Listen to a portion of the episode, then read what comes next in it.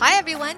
I'm Megan Sullivan, and welcome to History and Games, a podcast where I play historical fiction games and talk about the real history behind the game.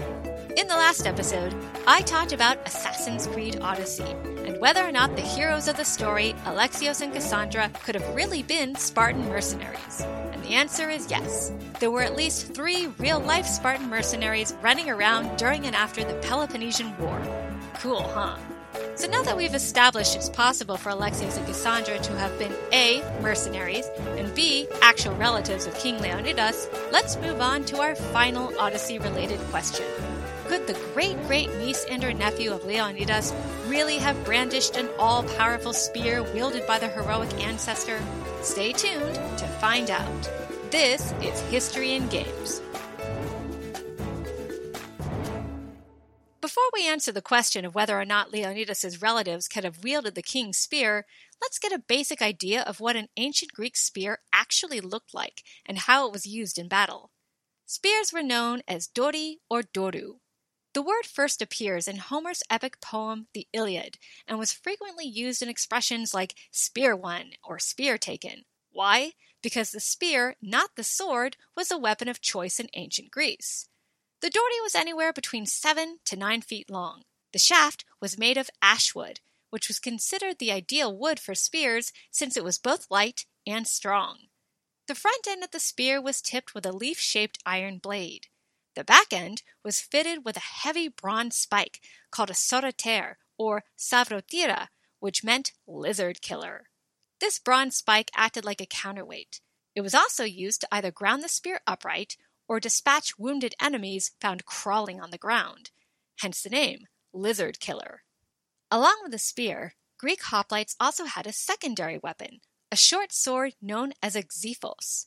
Though it looked more like an oversized dagger than a sword, its shorter blade, made of either bronze or iron, was in fact very practical.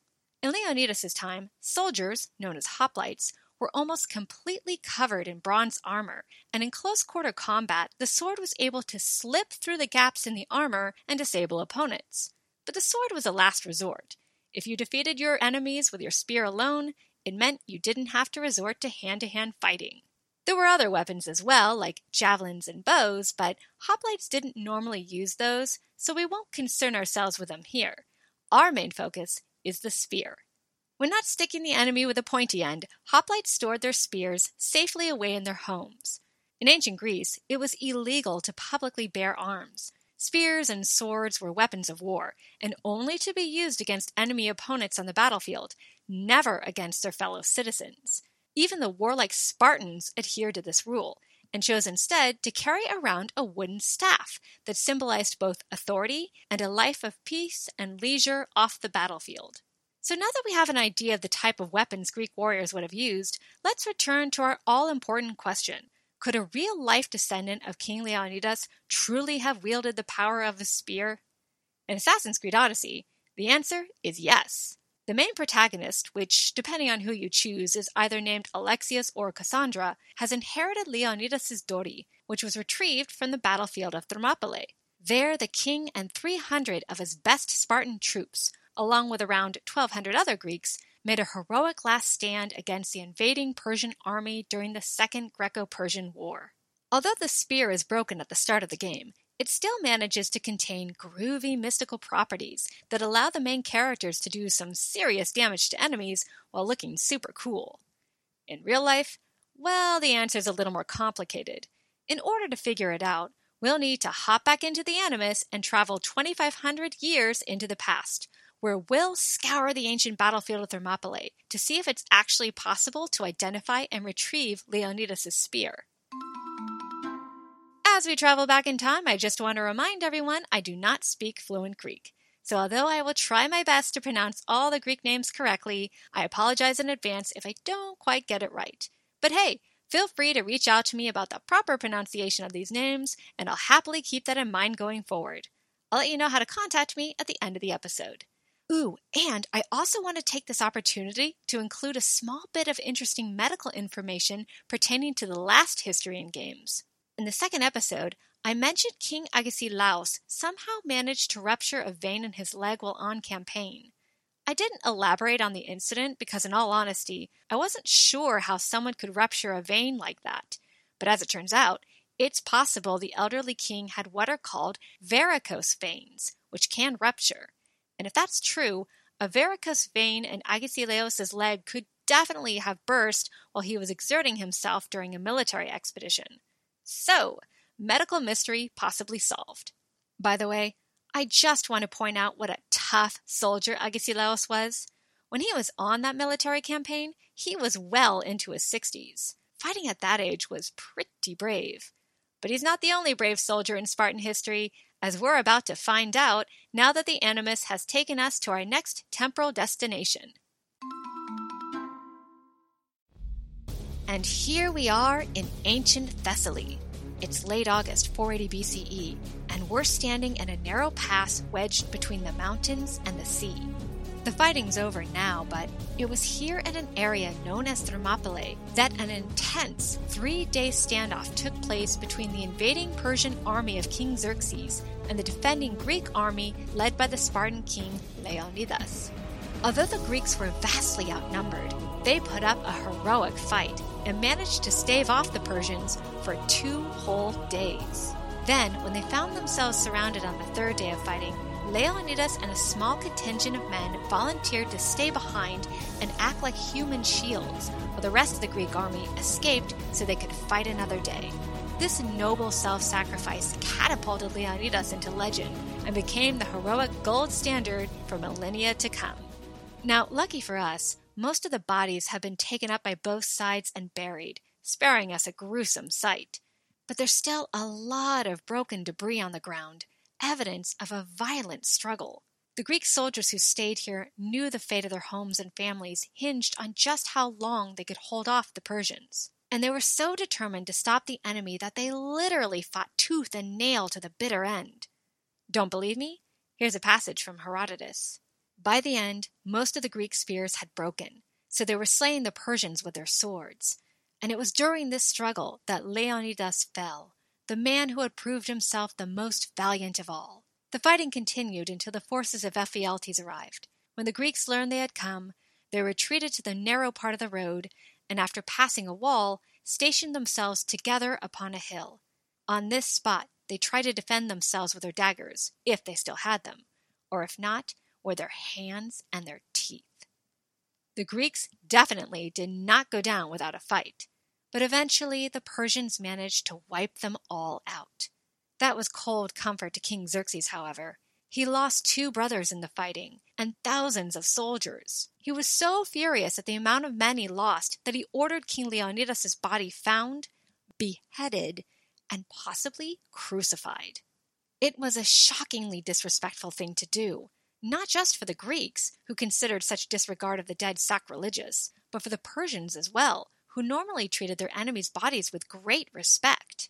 But Xerxes wanted to send a clear message. This is what happens to troublemakers. If he thought the Greeks would be intimidated, however, he was in for a shock. They were not intimidated. In fact, it made them more determined than ever to fight. And as I mentioned in the first episode of History and Games, because Leonidas managed to delay the Persians, the Greeks were able to pull back their forces, evacuate their cities, and prepare for the naval battle of Salamis, which turned the tide of the war and set the Greeks on a path to victory. So, even though the Greeks technically lost at Thermopylae, symbolically, it was a huge win for them, and it made the Spartans look like heroes. A physical object representing this heroic accomplishment would have been a major source of pride for Sparta, and we know this because we have anecdotal evidence via Plutarch. The ancient historian claims that in his time, visitors to Sparta could still see the spear of the legendary mercenary king Agesilaos II. This is an exciting bit of information because it proves that objects of heroic kings were identified, preserved, and even venerated. But wait, how did Plutarch know that was really the spear of King Agesilaus? I mean, Agesilaus did live hundreds of years before the historian's time.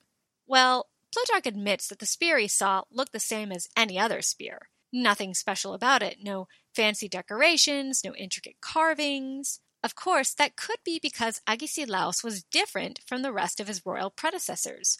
He loved embracing the austere lifestyle that the Spartans were famous for and might have deliberately wielded a more humble looking weapon. But there's another possibility. Maybe he did have a fancy spear, but over time the spear's wooden shaft and iron tip disintegrated and were thrown out in favor of replicas. Any unique etchings, patterns, or anything else that could identify a royal spear would probably have been lost. But good news! There's a very high probability that the original bronze butt spike, the Savrotira, was still in existence in Plutarch's era, since bronze doesn't rust like iron or rot like wood. And it's a safe bet the reason Plutarch was able to identify the spear so confidently was because it had the name Agesilaus engraved on the bronze end. Plutarch doesn't say this, but archaeological evidence does. In the Metropolitan Museum of Art in New York City, there's a bronze spear butt featuring distinct etchings on the top and writing along the edges. The top inlay features curved bands and a charming ivy motif. The writing on the edge bears an inscription dedicating the item to the heavenly twins and includes the words from the Irians on it. The Irians were a people living in the area of Arcadia, just north of Sparta. So it's possible this bronze butt spike, which dates from around 500 BCE, just 20 years before the Battle of Thermopylae, was taken from an Arcadian soldier as part of a war trophy. It's even possible it was taken by a Spartan, since the Spartans were not only famous for their worship of the heavenly twins, they were also known to have their problems with their Arcadian neighbors. And in the British Museum, there's a bronze butt spike from the same century bearing the inscription, From the Spartans, Theodorus dedicates this to King Zeus. These votive offerings, which are in pristine condition, show us the most likely way for Plutarch to identify Agesilaus' spear was through an engraving of his name on its preserved bronze end. But the writing on all of these spears was added either after battle, or in Agesilaus' case, after his death. So we're forced to conclude that ancient Greeks probably didn't personalize their weapons, at least not before going into battle. That's going to make identifying Leonidas' spear at Thermopylae a lot harder, but not impossible. As I mentioned, one of the bronze Savrotira found by archaeologists had a unique ivy motif on it, which means Leonidas' spear could have also had a special design engraved on it, making it easier to identify. Hmm, but what kind of design? Maybe a lion to represent his name, which means son of a lion. Or maybe the symbol of the heavenly twins, two vertical posts connected by two horizontal beams, which was a popular motif in Sparta. Granted, whatever the decoration, it's gonna be small and hard to see. But a patient, eagle eyed person looking to preserve Leonidas' legacy could spot it. But is it even still here at Thermopylae? I'm not sure. You see, since the Persians won the battle, they ended up controlling the field, and they've already combed through this area looking for war booty. If there was anything of value here, it's likely somebody took it. But what's interesting is that there's no mention of Persian soldiers stripping Greeks of their armor or weapons by Herodotus, who's our main source on Thermopylae. Maybe because the Greeks, especially the Spartans, didn't have nearly as nice of gear as the Persians. So there's an outside chance that Leonidas' spear is still here in the scattered debris. The problem is that it's one of thousands of spears littering the field. Finding one particular spear, even a spear featuring a unique design, is a proverbial needle in a haystack. For now, it's easier to try and look for something else that could be identified as belonging to Leonidas. Hmm. What about a sword? Herodotus does say at the end of the battle the Greeks were fighting furiously with their swords. It's a possibility, but unfortunately we have no surviving swords from Leonidas' time, so we don't really know what kind of distinct markings to look for. Darn. But wait!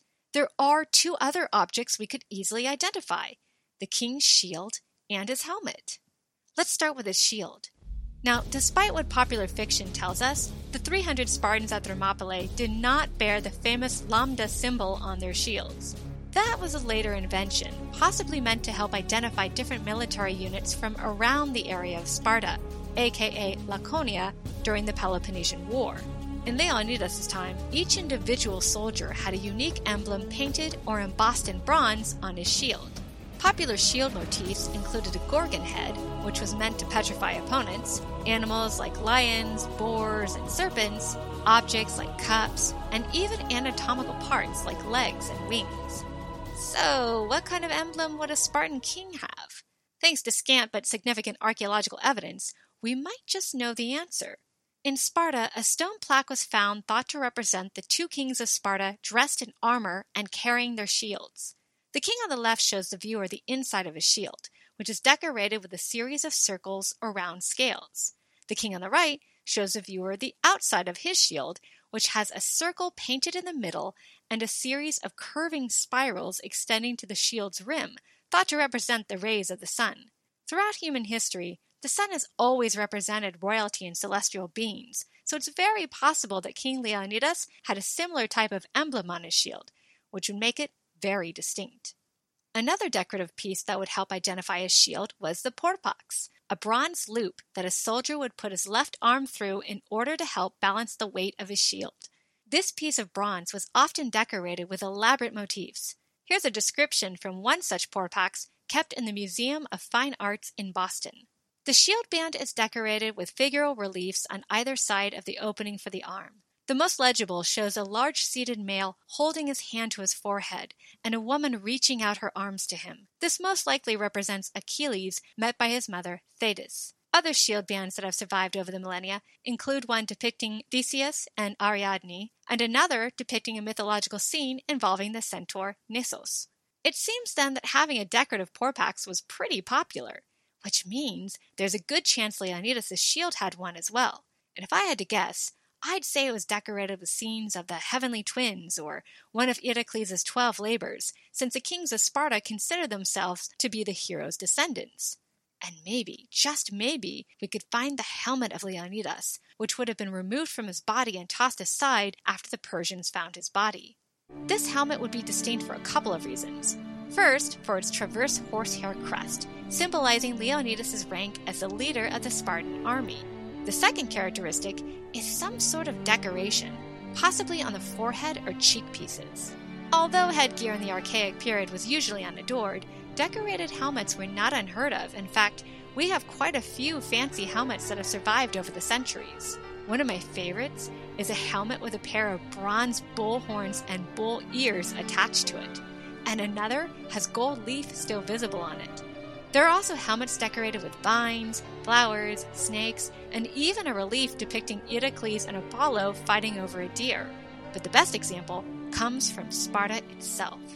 If you look up the famous marble bust named Leonidas, you'll see the soldier's helmet features ram shaped cheek guards and a distinct eyebrow design. Now, granted, that might have been artistic license on the part of the sculptor, but since we have lots of archaeological evidence of fancy helmets, it may very well depict a common sight in Sparta. So, even though we don't have enough time to find Leonidas' spear, we do have other parts of his kit we can look for.